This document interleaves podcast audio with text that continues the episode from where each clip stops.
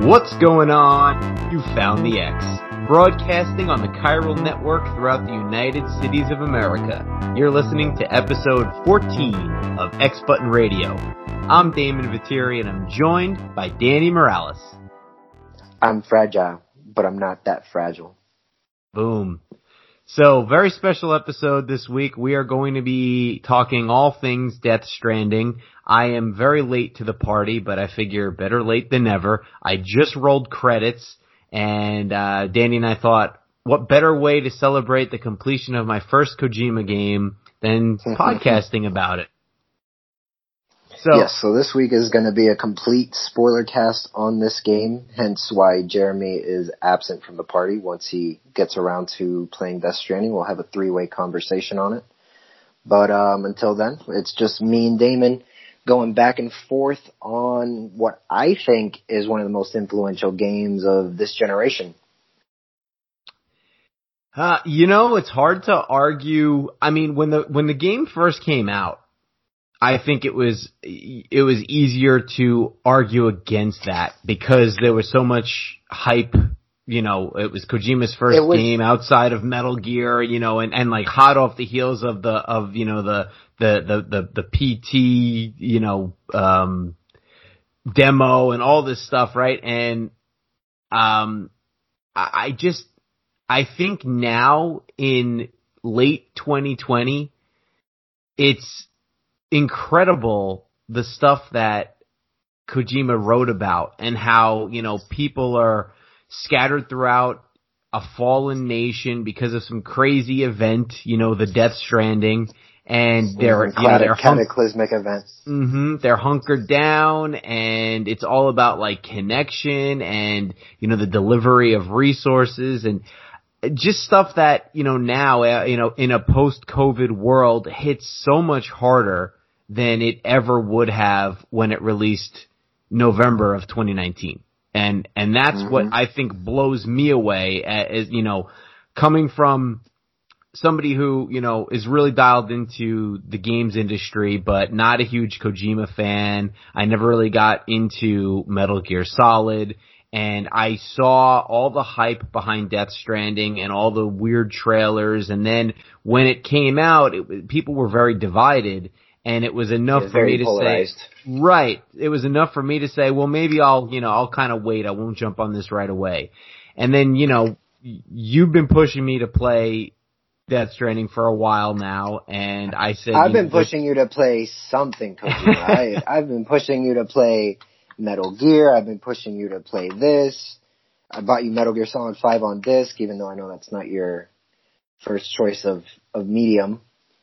But I mean, I'm just I'm I'm hoping this opened the door for different games. I mean, it's and this is definitely different. This is to me, like I said, one of the most influential games as far as the whole asymmetric multiplayer and uh the this the, I don't even know how to describe it to you, dude. It's like almost like you know you do good, you do a good deed, and then someone else will follow. Mm-hmm. And I don't yeah. know if there's I don't know if there's, you know, necessarily a, a specific word for that, but that's all you get while you play this game. You know, you, you, you put down a ladder or you put down a climbing rope or a zip line and you are not the only person that can take advantage of that. So you don't, it's, it's crazy to me a game that focuses so much on isolation, especially when you first start out, considering how barren the world is. Yes. And how you unlock different, you know, different checkpoints, different nodes, different distribution centers and just fill up the map with so many player structures to where, I mean, I know for a fact I've played a, you know, when I first played the game and, and I will tell you, I think that you starting the game as late as you did probably helped the process out because when I first started the game, there was nothing. Even if you connected, there was nothing because it hadn't built up to that point yet as far as people playing. But now I'm sure when when you unlocked a new location, did the map just fill up with different signs and and oh, yeah. and, and, buildings? Yeah, I mean, yeah, and that's was, what's was, so. It, that's what's so powerful about this is, you know, when you would connect the new region, getting there was so isolated and, and lonely. It was such a lonely trek. And then as soon as you're connected, it's just like boom, all these signs, all this, it's like the whole area just lights up. And I mean, it's such an intelligent way to convey connection through, you know, oh, remember that river that you had to, you know, put two ladders across and barely make it through? And uh, well, now there's just a bridge there and it's got, you know, 4,000 likes already and, you know, it, it, just stuff like that makes it feel so much more, um, meaningful what you're doing. Mm-hmm. And that's where, that's where I think, you know, for all the eccentricities that Kojima has with, you know, character naming and, and some story stuff that, you know, people wouldn't really do. Like, he's got such a good sense of what works from a game standpoint and how to convey that message through gameplay, which is something that you can't do in film and music, you know, because it, it's not interactive like like gaming is. Yeah. And and yeah, that's this, where I think uh, you know. I, what I was going to say was this is not a game that you can appreciate by watching someone else play. This is a game that you yourself have to go and actually, you know, you are put in the boots of Sam Bridges, and it's it's not something that you can you can experience secondhand. We could sit here and talk till we're blue in the face on why you should play it, but I me myself had played it and beat it almost a year ago. I I convinced Damon by a miracle, but I I would be hard pressed to convince anyone else to give it a try. It's just something that you have to give a shot if you want. It's it's simple as that. Yeah. So playing it, I, I completely understand why this would be polarizing. This is a it's a delivery game. You know, there's some there's some scripted story moments that are pretty cool and some boss fights, and, but for the most part, it's traversal. And I could see how that immediately you're probably going to take 50 to 60 percent of your base away you know, away, your fan base away just because of mm-hmm. that. It's a one trick pony. Now what it does, it does well, but it's not a very well rounded game from that standpoint, so I get that. That being said, I really fell in deep with this. From the moment that you're making your first delivery and, you know, you come over the hill and you see a distribution center, I think it's actually the, the, the furnace, um, that you first delivered. Oh, you, and, yeah. Yeah. And, and, and the music starts playing. And let me tell you something. The soundtrack in this game, Low Roar does most of the heavy lifting. They're the band that Kojima just basically took albums from and just threw in this game phenomenal, phenomenal music for this, you know, just the mood, the atmosphere, everything about it just perfect. So the moment that I went over that first hill and the music started playing, I was hooked. And I really, I mean, I couldn't put it down. I'd say I probably I mean, I'm only done with the story. I haven't. I'm I'm going for the platinum, and that's a big chunk of time to get five stars at every facility, find all the memory chips, build everything, et cetera, et cetera. But uh, I have to say, um, from a story standpoint, this thing grabbed me and just wouldn't let go. And I, it's my, it's one of my favorite sci-fi stories uh, in, in a in a long time. I mean, the characters are so unique and memorable and I hate their names, but I love everything else about them. Uh, from Die Hard Man to Dead Man, Heartman, uh, Mama slash Lockne, Fragile. They're all so memorable and just they have such interesting, rich backstories and little ticks that you know they're that's going to stick with you for for so long. Um, and, I just, yeah, I mean, every chapter was like a different character and you learn more about it. There was some stuff that was repetitive and we'll get into it, but, um, yeah, for the most part, I love the structure of the game. I love the tone of the game. I wish the gameplay was a little bit more well-rounded and, and, and, diverse, but that wasn't enough to stop me from highly, highly recommending it. But again, it's not for everybody. It's a very chill game. It's not one that, you know, is going to have these crazy high adrenaline moments. It's a, it's a slow burn throughout, but it's a good one. Yeah, it's the best Netflix show I've ever played. Pretty much is what I've I've always coined it as that. It's super interesting. Every character, every character is so fleshed out. And by the end of the game, you you feel for these people because uh, when when this whole horrible Death Stranding happened, it caught so many people off guard. You know, and and and talking to the different main characters like Mama and and Heartman and you get to really understand that everything just fell apart so quick. And it's, it's kind of like the Black Mirror version of what we're going through right now.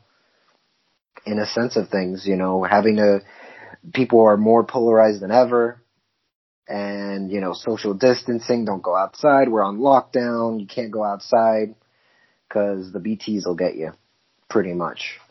Yeah. It's pretty wild. Pretty wild. So, can we get into the story here? Because like I said, I just rolled credits maybe 10, 15 minutes ago and I've got, I've got questions. I've got, I'm, I'm, I'm still buzzing from, from finishing this, right? So. Sure, sure, yeah, go ahead. Alright. So, again, we, we, we, we preface this at the beginning of the episode, but full spoilers. So if you're interested in playing this game, you know, now's your chance, turn it off. Alright. So let's can we start at the end and then maybe work backwards, or at least I, I want to sure. get a sense. Okay, so so at the very so throughout the game, as you're as you're finishing chapters and you're resting at your at your your private rooms, um, spliced throughout those moments are these little story beats with Mads Mads Mikkelsen's character Clifford Unger, who looks to be talking yeah. to BB through, you know, flashbacks or whatever they might be. It's, it's kind of implied that every time Sam connects to BB, he's getting BB's memories. And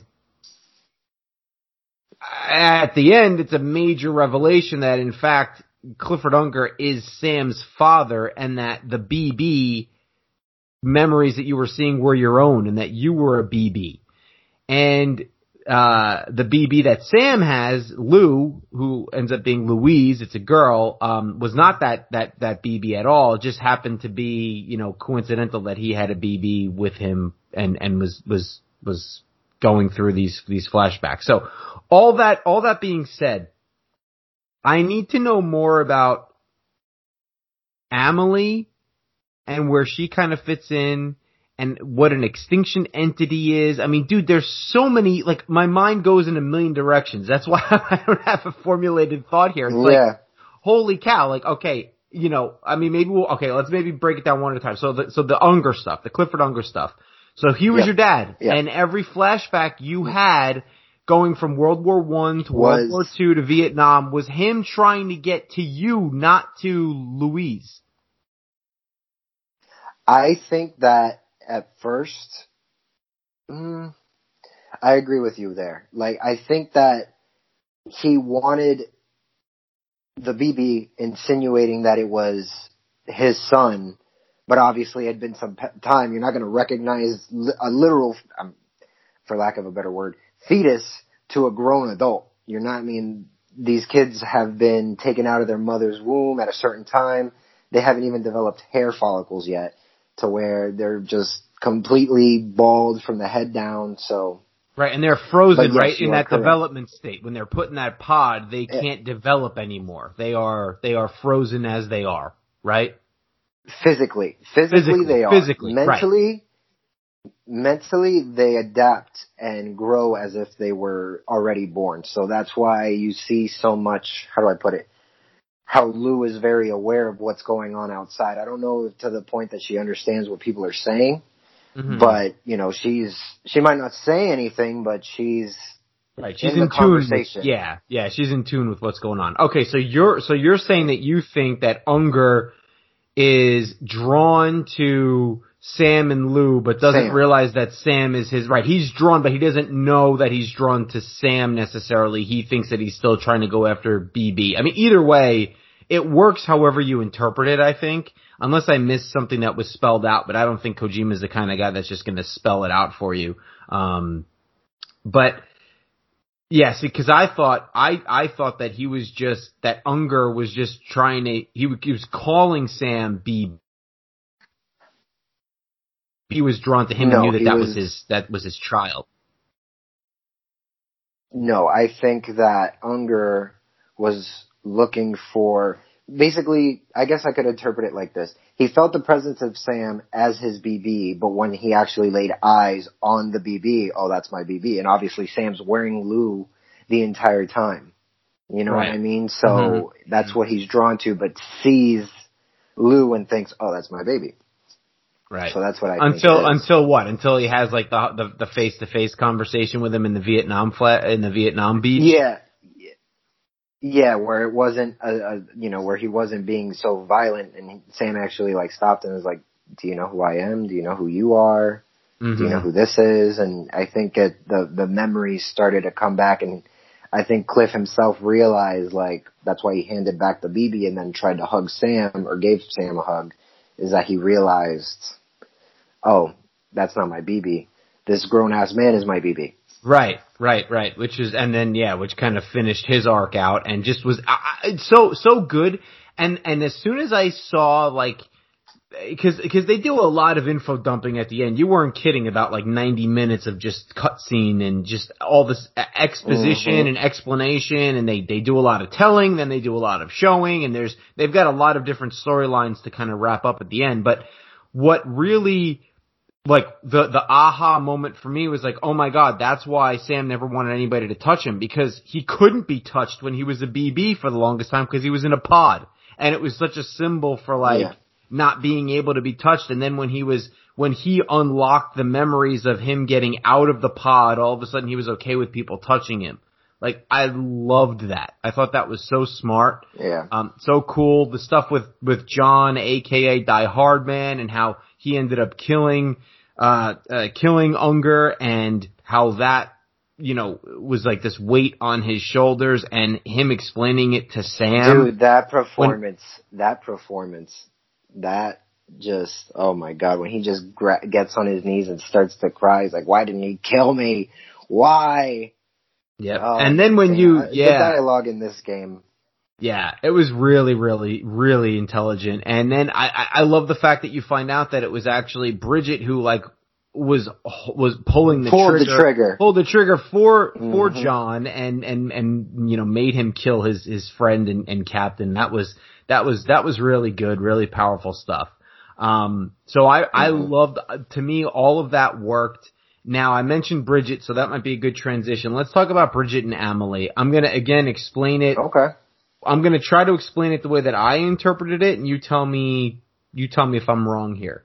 So Okay. Amelie and Bridget are the same people. Amelie is basically Bridget's spirit, and Bridget is basically Amelie's body in in the real world versus the beach. They're they're one and the same, the ka and the ha, right? And Yes. Yes. so so so Amelie doesn't age because she's on the beach.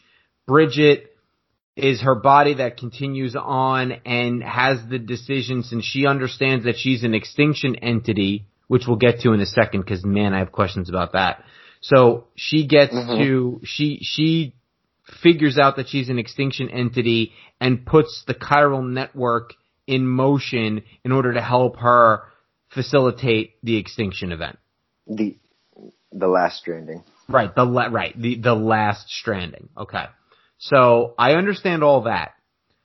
How does look what is an ex- I understand what an extinction entity is, but do they ever give any kind of understanding as far as like how they come about or what causes an extinction entity to even exist? Is it just like So, to me, and it was very telling at the end when Sam, you know, is talking to EE, you know, because at that point, I feel like if you pay attention, Amelie wears red, Bridget wears white, like and then the extinction entity is black. it was black? Yeah. So to me, Amelie is, she said it herself, I am the beach. So I feel like Amelie is the, how do I put it? Just like the, the, the closest thing to, to make sense to Sam to be able to understand because it's, it, the beach is formless to me. That's what I'm getting at. The EE is formless until, you know, it has to take a form. That's why it was a Neanderthal or a woolly mammoth or, um, Oh, right, those little the right, dinosaurs the, yeah. or whatever. Well, not the not it was like the the fossilized um uh those the, like the fossilized creatures, like all the stuff that that Heartman was kind of like explaining in his in when you were with him. Like that's why those creatures were so important because they all had like the same uh, umbilical cord, right? That's kind of how like yeah. okay, okay, right. So it's Yeah, an organism that the- just ends up being like you were know, destroyed. Right. So you end up win, you know, as in if you're an EE, you end up winning the lottery kind of, and hey, you're the one that's going to bring about the uh the end of your of your kind or the end of life during that era. That's why there were Yeah, five. somehow. Exactly. So somehow, some way, it just it just comes to be. You know what I mean? Um, I feel like obviously, I feel like Bridget and Amelie were the most dangerous because it was a fully functioning human being, and we all knows the evil. We all know what evil um, human beings are capable of. They they even say it like um, Higgs talks about it. He's just like all these nightmares and everything. It's all her fault. And Mhm. when she talks about the nightmares, she's like, "Your nightmares are my dreams." Yeah, her dreams, right? And time is time doesn't exist on the beach, so she's she has no clue like when things are, or yeah, I, I I get I get that. Um, okay, so now Sam being a repatriate. First of all, I love how they just talk about repatriates like everybody knows what that is, and that's a totally normal thing. Like, did I miss something with that? Was are you is that supposed to just be like a normal thing? Like, oh, this guy can't die. Well, here's here's my whole. I feel like being be, having dooms is rare in itself. Being a repatriate is is rare. I have to look into it, but I did read somewhere that Higgs was a repatriate. That it gave it dropped a hint that he might have been a repatriate. Um, right, right, so right. No, they did be say that because if if he was died, the case. yeah, because if he died on the beach, he'd be done. Same thing like Sam. That's why the yeah. fight with him is so is so uh critical. You know, in that point in the story is because one of them dies, they're not coming back. But so are Exactly. Dooms and being a repatriate one and the same thing? No, dooms, and I don't know what facilitates or prioritizes the fact of somebody having dooms. Um, but dooms are basically like they say a chiral allergy, which helps you either, and depending on your level. So like Sam's a level two, and the most he could do is sense when they're nearby. Fragile, who is I think what level five or six, she can jump to the beach and physically actually see BTs. Higgs is a level, I think a level seven or a level eight, and he can control BTs. And then you have the grandma, the grandmama of them all, which is Amelie, and she is the beach. Right, right, right. Yeah, I'm reading. I'm reading off of um, PCGamer.com. They say dooms are supernatural abilities that characters in Death Stranding use to interact and perceive the otherworldly entities of BTs and the beach. Uh, each character's abilities have a certain level that grants them certain skills, right? And Sam can only like sense them. He can't like see them necessarily. So, um, Exactly. yeah, So- really, really, really like interesting stuff. And now Higgs was create, not created, but Higgs got his abilities from Amelie, right? Yes, yes, to help him, like to help right. her facilitate the end of the world. Right, right. He's a he's a uh, a foot soldier basically for Amelie. Um, A pawn, a pawn. Right, right, yeah, he's a pawn, ab- absolutely. Um, okay, so when when she repatriatizes Sam, w- was her putting him in the water like her making him a repatriate, or was he already a repatriate as a as a as a BB? Does it matter? No, I guess it he might was not a even repatriate. matter. It does, it does, because the, the exact moment that Bridget saved Sam's life was the exact moment when the Death Stranding hat was started. Oh, Right. Well, that was going to be my question. Is okay. So so Sam coming back to life, repatriatizing for the first time, is what causes the Death Stranding. Yes, that opens the door to the world of the dead, pretty much, because by all rights he should have been dead. And the and the and the Death Stranding technically is when the BTS can get can come to our plane of existence, and when they interact with a dead body, it causes a void out. Yes, because BTs are facilitated and completely made up of antimatter, which mm-hmm. in all reality to me makes a lot of sense considering we haven't found we know there's antimatter in the universe, but we can't sense it, we can't feel it. So it makes a lot of sense for this chiral network, which is basically, I guess, if you want to call it an element, um, that it formulates in the cloud and drops down. It kind of, I don't even know how to describe it to you. Tell me if this makes sense. Um, you know how sometimes they use water to kind of uh, facilitate a hologram? Like rain, kind of. Do you know? Do you know what I'm talking about? Where they'll use like mist or something and shine lights at it at the perfect angles to where it looks like a 3D image. Yeah, yeah, it gives it a little bit of volume. Okay, I feel like that's the same thing with um, Timefall and the BTs. Okay. Okay. You know what I mean? And then, then besides the side effect that it rapidly ages. Yeah. So time, yeah, time, right, just, right, yeah. Timefall, timefall is basically like the it amplify it amplifies the presence of the BTS and makes them actually be able to do what they need to do. Kind of like I guess if you're going back to your, your yeah. example, kind of like how the mist with the hologram makes the hologram a little bit like formed a little bit better. You can see it a little bit more. It's kind it amplifies it. Kind of the same thing. Yes, pretty um, much. Yeah. Okay. So it's right. kind of like a. All right. So two two two specific questions I have for you, Danny. First one, I felt like Amelie, the only thing that bothered me about Amelie was that you never really understood why she was so, like, besides the fact that she was an extinction entity, like you never really got her motivation as to why the world should end. She just kept saying, "Well, you know, it's going to end anyway. We can't go on like this, so we might as well end it now." Like that was kind of like a to me that was kind of like a crappy answer, crappy motivation for why you want to bring about the end of all life. Uh, how did you interpret that? I interpret it as her being an extinction entity. It's it's like a fish to water. It's just instinct. Like they need to do it, and if they don't do it, they they don't feel like they're fulfilling their purpose. Okay, especially so just, once they realize nature. what their it's, purpose is. It's the frog and yes. the scorpion. It's in it's in her nature. She just has to do that. Okay, fine. Not the yeah. That's to me. That's not the greatest writing in the world, but fine. I mean, that's okay. That's she is. She's basically extinction as like embodied in into a person or like a character. So okay, fine, fine. That's I can yeah. I can I can live with that. Um, second thing, when Sam is on the beach at the end, and I recognize this from so much of the marketing, there were five humanoids made of antimatter. They look like BTs that were floating in the sky above the water on the beach at the very end. Were those yeah. were those like supposed to be Heartman, Lockne, like all of the, the, the, the, the comrades looking for him, or was that something totally different? I take it as what you just said in that instance, because there's a few instances where you find where you see these like ethereal five beings, and they can mean, you know, the five extinctions before, or like you said, they could mean Deadman, Hartman, Mama Lockne, Fragile, and Die Hardman looking for you.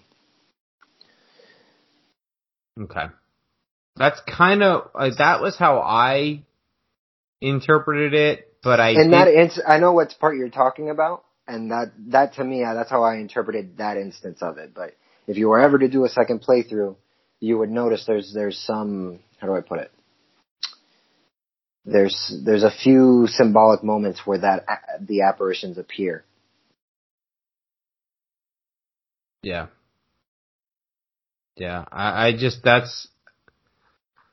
Uh, let's see. I'm on Screen Rant, and there's an article Death Stranding game ending explained, and uh, I'm going to read a little bit a paragraph from from from this. Uh, the Death Stranding ending comes with a twist, and it involves Sam uncovering why he has been deeply connected to Clifford Unger's paranormal appearances. While Sam initially believes it is because the BB unit he is using was the son of Clifford, it actually turns out to be more complicated than that. Sam is actually Clifford's baby, having been saved by Amelie after both he and Clifford were shot to death during an escape attempt from the UCA lab that was using BBs experimentally. Sam's resurrection via Amelie's powers as an extinction entity also gifted him the ability of being a repatriate, which explains why he is able to resurrect from death during the course of the game and why his blood has unique properties to fight off BTs. So this article is saying that her putting him in the water did actually make him a repatriate. Uh, because Amelie is split into two parts, her physical body, her Ha, existed as Bridget Strand, while her spirit, her Ka, remained stranded on the beach. She is able to save Sam on the beach and then also raise him as her own child as Bridget Strand. So, yeah, that um, I'm trying to look and see if they have anything on the uh, the five entities at the end. I, I mean, it's again, it's one of those things where I, I feel like it's kind of like left to interpretation a little bit. Um, but yeah, that's again, that's how I saw it. You know, you could interpret it as like the five extinction events before, you know, looking down on you like you beat us. You know, you could take it as however right. you want. That was yeah, and that was the other thing I looked at. I looked at that as those were the five other extinction events, and only because they say it so many times, so many times. you know, there were five extinction events, five extinction, and then there's five you know, five bodies hovering over the water. So those were my two theories was either they, they were the extinction events or they were the, they were the five, you know, the five friends, you know, fragile Heartman, etc. Um, I'm really going down the rabbit hole here. I'm on, I'm on a GameFAQs, uh, forum now. Oh, good. And then, and then they said, uh, aren't the five aren't the five floating figures just the group rescuing Sam from the beach? Deadman, Heartman, Fragile, Lockne, um, uh, and uh, Die Hardman. And then uh, the first response is, nope, they're the extinction entities. The five figures show up at other times, so I don't think your theory adds up in a way that would make sense. They could have just been dinosaurs, blah blah blah. So they're just going back and forth on this on this on this thread. But yeah, it looks like yeah it looks like there's really no consensus. It's just, you know, there's, I think they're symbolic of the, of the previous extinctions, like, um, like you were saying, but, but could have been, mm. could have been either of them. I mean, and it's no, it's no, I'm sure it's not a mistake that the five, there were five friends helping him look for him also, so that, you know, he, you know, people could talk about Yeah, like the anti-extinction entities.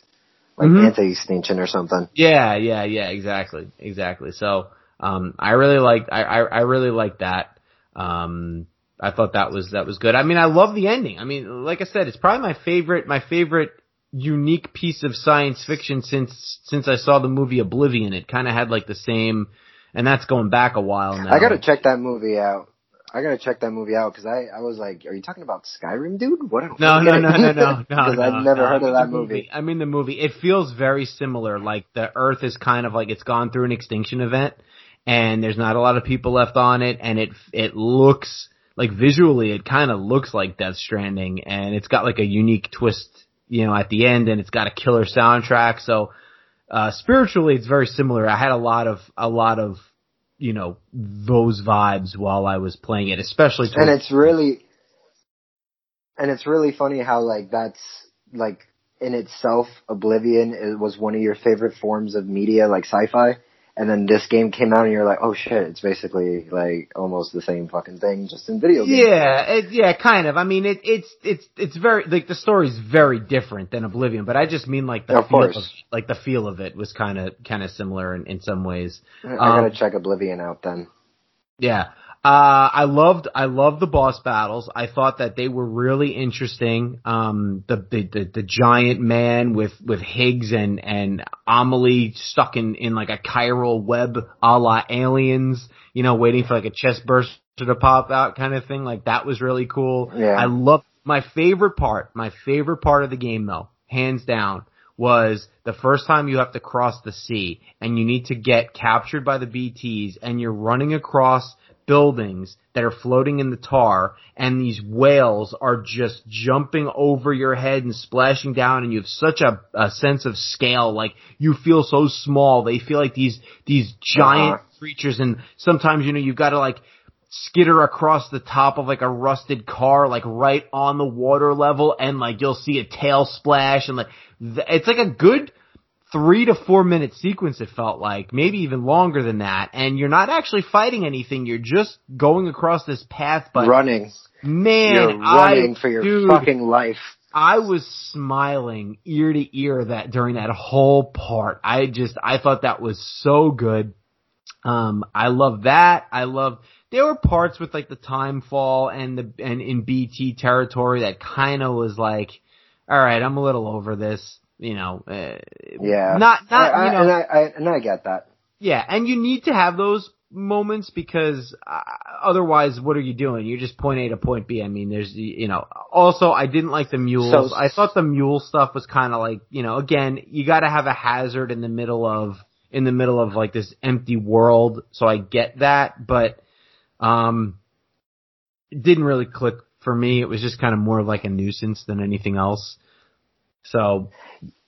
Yes, I, I agree with you on those points. Um, and it would have been a lot more damning if combat was actually the focus of this game, but it's not. It's, it's not at all. Like they, I go, I run 99% of the time and, and Damon, as you play and you actually get like phenomenal weapons. Like I know what you have. I know what I had when I ended the game is nothing compared to like the skeletons, the equipment, the guns, the the um the vehicles. Like as you start to level up every region, they give you new and upgraded stuff. Like you get um and I, this is something I got recently. So did you ever end up unlocking the battery pack for your book bag?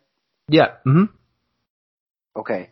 You go up to level three with that fucking thing, and I swear to God, you could run from Lake Knot City to I want to say the Timefall Farm on one battery, and you, you don't need. And then once you build the roads and everything, it mm-hmm. it streamlines itself, and that's and that's if we want to, do you want to hop into gameplay or do you have more story stuff to talk? About? No, no. I mean, that was pretty much that was pretty much it for for the story stuff. Um, I, I yeah, we could definitely hop into gameplay. I'll tell you what was a game changer for me was the all terrain skeleton. That was oh yeah, like because so I because I I kind of hit so I love the beginning when you're you're you're making deliveries to like the elder, the engineer, the geologist, like they're everybody's like kind of close together. Um, I really liked that, and I had set up like a pretty good zip line network, like where now I could just fly from like one distribution center to the other, and like I have like drop offs along the way. It's like really, really easy. Then when you get to like That's the mountains, smart. yeah, then you get to the mountains and you get to the snow, and there's a couple of parts where you're just back and forth. Like to me, that was like the first test of are you going to drop off this game as a player or are you going to stick with it? Because I could see the first time somebody has to go around one of these huge mountains and you know you fall off a cliff or something and you're and you got to restart it, I could see somebody being like, "I'm done, f this, I'm I'm yeah. out," you know, I'm not doing it anymore.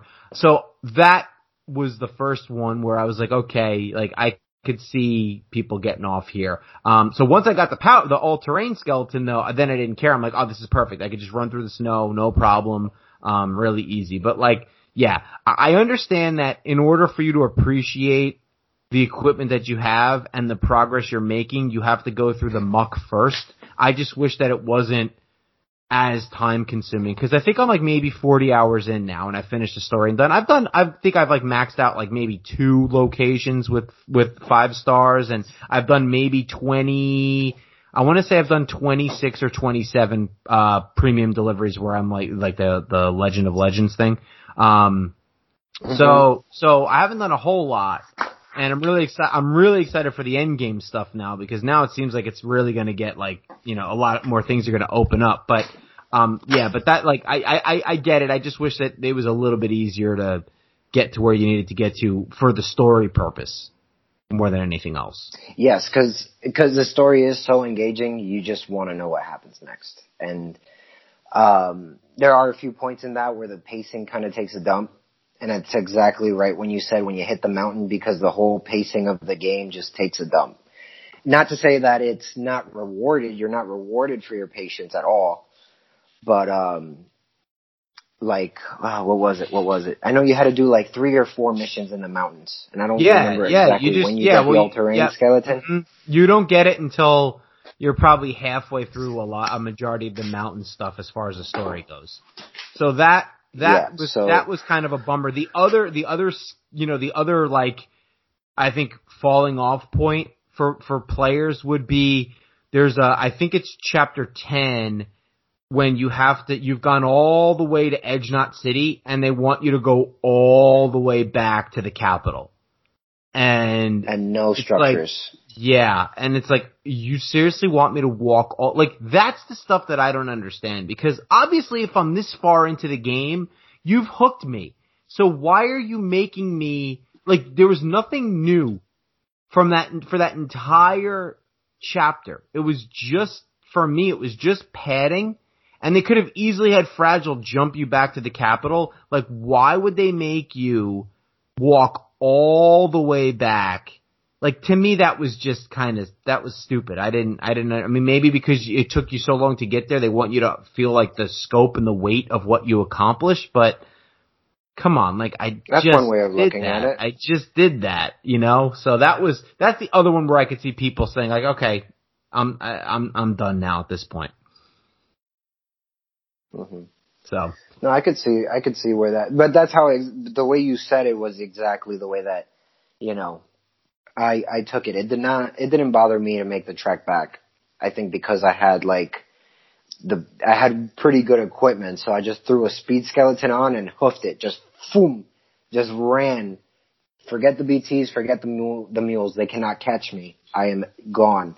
So that's how I took it. I was like, man, it took me forever to get to this point, and look at what I've done to make just it, it, it make it easier. I guess in a way, the the it's very weird how the game. I don't want to say that it's focused on encumbrance, but encumbrance is obviously a big factor in the game, and you know most games that have any kind of encumbrance, you know, it's annoying. Um, but they use it as a mechanic so well to where like just walking, like people say it's a walking simulator. Yes, you're a hundred percent right, but it does it so well as far as keeping your balance, watching your footing. You Right. know what I mean? Right. And I think in most Everything games, like that, it- in most games like delivery missions and encumbrance is a detriment because it's stopping you from getting back to what you were doing before, which whatever the gameplay loop is, right? In this game, Yeah. that is part of the gameplay loop, so it does, it's not slowing you down necessarily because it's just part of the DNA of the game where, you know, like in Breath of the Wild, for example, like this isn't encumbrance necessarily, but like, you know, a lot of people complain about your weapon breaking, right? Well, that's because what do you want to do? You Yeah. want to get your weapon back so you can start fighting enemies again, right? That's not how this game works. So the encumbrance is just, it's more of like resource management and inventory management and like, you know, maximizing the efficiency of your routes. Preparation. Right, right, right. And that's part of the game. Like that's not slowing you down from then going into a combat section necessarily. The combat sections are few and far between. They're the break from the norm, the normal gameplay loop, you know? It's like it's funny that you brought up Breath of the Wild because I read it some or somebody talked about it and it was like it's like the inverse of Breath of the Wild in the sense that like you could just slap the stick forward and get to where you need to get to even if there's a mountain in your way you just press forward and you know depending on if you have the stamina or not and once you get to your destination is when things happen this is the entire de- the entire journey there's something going on and once you get to your destination, it's almost like, oh, thank God. And not a thank God of like, it's finally over. It's a, oh, thank God I made it.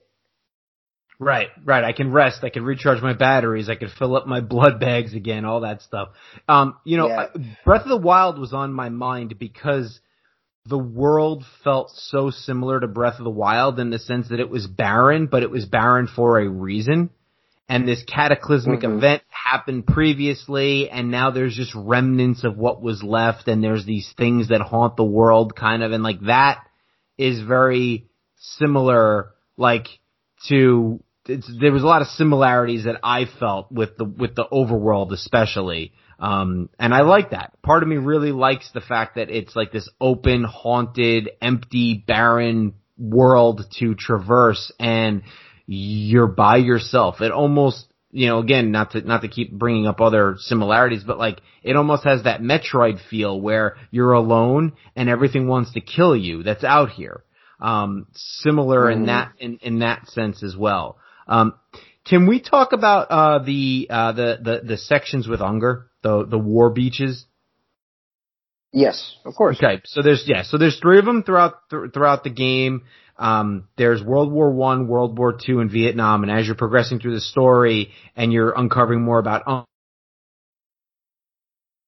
different these different beaches, um, I could not stand the first one when you were in the trenches. I did not like it at all, and I don't know if I don't know why exactly it was. It felt kind of claustrophobic. It felt like such a deviation from the normal gameplay that I was used to or I was getting getting used to. But then the World War II beach happened and then the Vietnam beach happened. And you know what? After playing those two and kind of understanding it more, it made me appreciate the first one also and I ended up actually loving those Really? Sections. Yeah, yeah, I did. I did. So eh, I oh, ended up loving. I didn't I know you were going to do a 180 at least on the first one. Yeah, because because then I understood. Okay, well, we're not just in the trenches because we're in the trenches. We're in the trenches because we're going to go to different wars here, and we're going to see the evolution of war eh, on top of you know other things. So I I liked seeing that. Like I loved like how you know Vietnam was just in a jungle and there's villages exploding and napalm and all this other stuff and the red haze and like World War II, you know, clock towers and, you know, you're in Europe. The planes overhead. Yeah, yeah. And then the first one with just like the trenches and how that's very, you know, very claustrophobic and like the first real modern war we ever, so like I, I, uh, I started to definitely appreciate it more as, as you uncovered more of the story and, and got into it. So yeah, I was, I was, I was into that.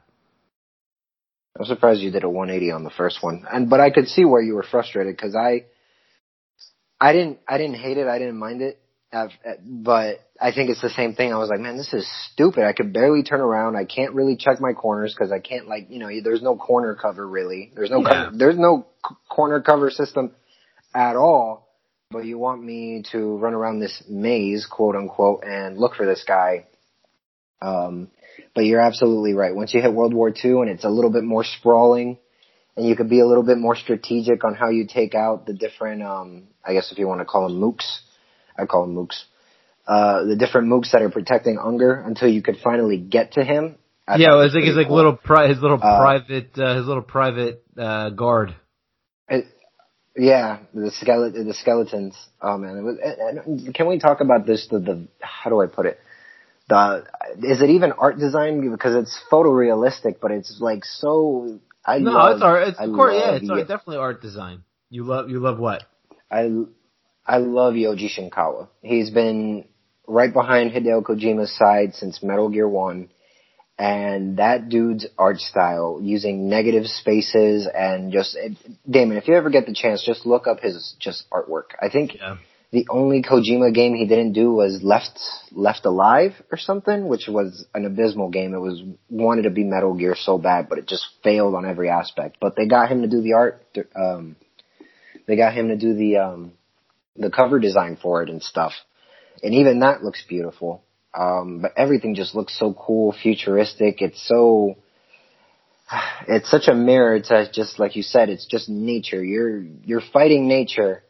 Mm-hmm. But then once you connect a region, you have all these futuristic structures go up like the watchtowers or the bridges or the, the generators or zip lines and it's, it's a really cool inverse between the two.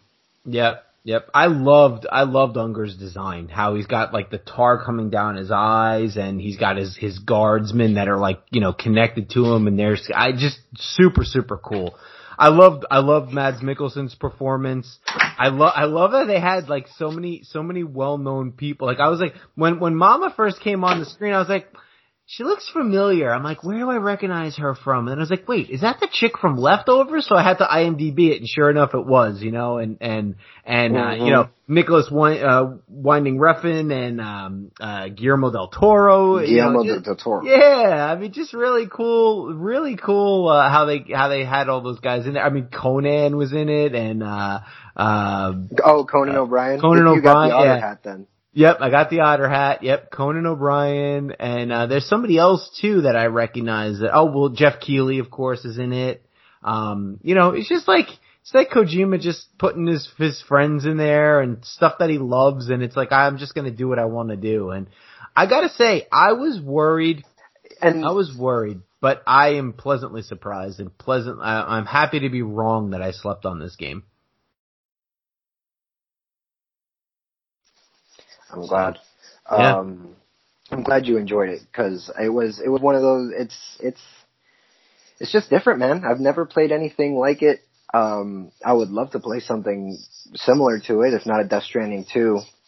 Well, that's You what I was going to but, I ask mean, the- you. I the- mean, the- do you think there'll be a sequel to this? And if there is one, what would you want out of it?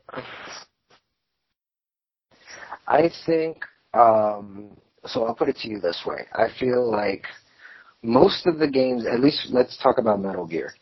Metal Gear 1 could have been his last Metal Gear game and it would have made sense. Metal Gear 2 could have been his last Metal Gear game and it would have made sense. Metal Gear Solid 3 could have been the last Metal Gear game and, and it would have made sense and so on and so forth. Um, if this is something he wants to do again, I'm sure he could try to come up with some sort of like I even thought about it like what if Higgs didn't kill himself? You know, and basically like Amelie comes back out of fucking nowhere. And you're like, what the fuck are you doing here? It's like the beach kicked me out. There's another there's a new extinction entity that actually wants to get the job done. Yeah, You know like a a I mean? yeah, So like a course correction. be- The uni- yeah, like the universe isn't happy. It was supposed to end here, so now there's something else. Yeah. So I I would think that would be really cool. Like Higgs was like, all right, I don't need your power. I'll just take it, and Wh- you're what if you play as Shadow Higgs? Realm. What if you play as Higgs in the second game?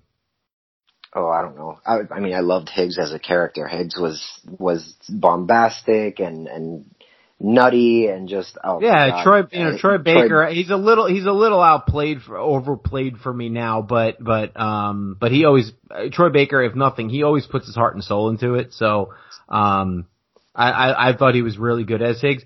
What if you, what if it was a little bit more focused on action instead of deliveries and instead of playing as Sam, you play as Higgs and you've got all those powers and it's a little bit more combat focused, but continues kind of the story and you're fighting against, like you said, that, that next, you know, ex- that next EE, the bigger bad. I would I I don't know if that's a I wouldn't mind if maybe they gave Sam or who knows maybe Lou grows up and Lou might be the protagonist for all we know. That Mhm. like that would be pretty that would be cool in itself and her being um quote unquote born again she could you know be a, a repatriate if the Death Stranding were to come back and um I don't know it's it's it's up in the air because I, I I if there's one thing you can never do with Kojima is peg him down as anything. You really can't. Nobody knew what this game was until it came out. Yeah.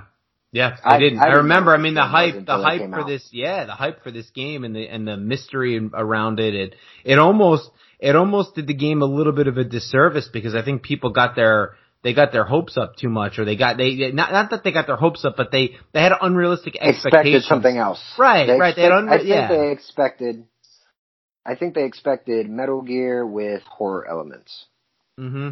Yes, yes. My well, because the the marketing is very horror driven. I mean, it's you got these creatures coming out of the ground and floating in the sky, and these dead whales and babies in in bottle, you know, pods and stuff. I mean, it's bizarre, but it Yeah. kind of works. I didn't know that it was going to be more science fiction than horror, um, and I'm pleasantly surprised because I do like that genre more.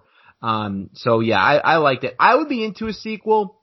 I don't but I would be into a sequel only if it was something that Kojima wanted to do. If he's like ready to like work on something else, like a Silent Hills remake, uh, Silent Hill remake or something like that, go for it, man. Like you don't feel like, cause this- Yeah. the story wrapped up great. I'm good with it. But if you want to explore that world some more, cool. I don't know if I'd be into another delivery type game, but that could just be the core of what Death Stranding is. So, you know, we'll see. We'll see what, uh, you know, what he ends up working on next. I think we'll hear what Kojima is working on in the next, in the next year or so. I think we'll, we'll, we'll have mm-hmm. a better idea. Yeah. Well, yeah, I want to say maybe by middle of next year we should hear something. It would have been what 2019. Would have been almost two years mm-hmm. since it came out. Yeah, yeah, yeah. So we're coming up on almost an hour, Danny. Any any other thoughts? Things we didn't cover? Um, when when you know you are the uh, Kojima expert here, so. I'm no expert at all. If there's anything about Kojima, man, all I could say is that he always subverts your expectations every time. Every time you think you're going to get something, but you get something different. Yeah. And it's something that you kind of learn to appreciate. It's almost like, you know, Henry Ford back when the Model T came out. Does it come, it comes in any color as long as it's black. You know, it's, it's mm-hmm. his way or the highway. And if you like it, great. If you don't, move on, man. But this, this one to me goes down in the books as far as gameplay, story, it, the production value, soundtrack, everything. Um, I was just very excited for him to be able to to do this. Uh, granted, I am sad that there has not been a Metal Gear game or any rumblings about anything since what are we talking? 2015? When was since Metal Gear Solid 5 yeah, f- 15, 15 was his was his split with Konami, right? So yeah, 2015. Um, so that in itself bums me out. But as far as him as an individual, I am happy that he's moving on and doing what he wants to do instead of living in corporate slavery under his overlord bosses. You know what I mean? Yeah. You can't. You you can't lock up an artist, and that's what he is. He's he's yeah. an auteur. He's an auteur for sure. Sense. For sure. There's not many. There's not many in the game industry. He's one of them for sure. Um, so last question I have for you, Danny, and then we'll and then we'll we'll wrap it up here. What was your biggest takeaway from this game? My biggest takeaway? Or or what did you what, give me give me anything, a takeaway, whether it was emotional, whether it was uh, you know, like what was what was the thing that, that, that maybe hit you the hardest or that like left the biggest impression on you? I mean, I guess just honestly to me it was all the twists. Like when you when you're like, oh, I gotta get Emily. So you go ahead and Fragile jumps you to her beach, and then Higgs is like on his knees, and she's kind of like I don't know, knighting him or sparing him power. As they get both like they both get caught off guard, and then they have to like jump back into the act of what's going on. I thought that was really cool. Um, finding out that Bridget and Amelie were the same person. just it's it's all the twist and the fact that they end up making sense. You know what I mean? Like it's yeah. Well, Kojima, he's so he's so confident in what he's doing and so confident in his story that he can have these like crazy characters that just and product in, placement. Right. Yeah, like Monster Energy drinks. That was so bizarre. but like having having such confidence in your story that you can have these crazy characters as a side thought because you're leaning so heavy into the story and this world and this universe that you built. I love that about it. I think that's probably my biggest takeaway is just, you know, the gameplay stuff I thought was the weakest part of the whole game. I thought the production value, I thought the art direction, the music, the story, the tone was so powerful. And I thought the gameplay was, was fine. It was serviceable. It got us to where we needed to go. And, you know, very rarely do you get a game that does all those things well. This one came pretty close. So, you know, that was it for me. I think just like, just how intelligent Kojima is with like connection and understanding what that's all about and, and to be that relevant, you know, a year later this game hits home and who knows? It, it, I mean, it, he may be onto onto something here. Hopefully not, but I mean, it just seems like he knows what's yeah. going on, and and he's and he's just you know his mind is so fascinating. So I, I love that about about the game, and uh, I'm definitely this has definitely got me excited for whatever project he's working on next for sure. It should get you excited about projects he's worked before too. Just saying. I will. There's plenty of stuff coming out, and we'll be we'll be talking uh, about you know past Kojima games and future Kojima games. There's a lot of stuff happening right now in the games world. So, uh, well, Danny, thank you for the push. I I can't thank you enough. It, I really really loved it, and now for me it's the end game, and that could be another 30, 40, 50 hours of doing whatever I need to do to get that platinum. But uh, but I'm in, man. I'm all in. I'm glad. I'm glad you enjoyed it, and uh, I'm I'm I'm almost I'm two trophies away from the platinum. I just have to do. I got to do at least what 20 more deliveries, and hopefully I'll unlock it if I end up doing it right. Nice. Good stuff, man. Good stuff. Well, I uh I I think that's where we'll we'll cut it off here. So uh thank you very much for listening. Um we hope that we, you know, if you hadn't played Death Stranding or you had played Death Stranding, at least maybe we, you know, we gave you some things to think about. Um I, I was like I said, I immediately had to talk to Danny about it once I rolled credits. So uh thanks for listening. Follow us on on your favorite podcast app. Uh find us on Facebook, Instagram, X Button Radio. And uh, for Danny, I'm Damon. Would you kindly tune in next week? Take care. Keep on keeping on.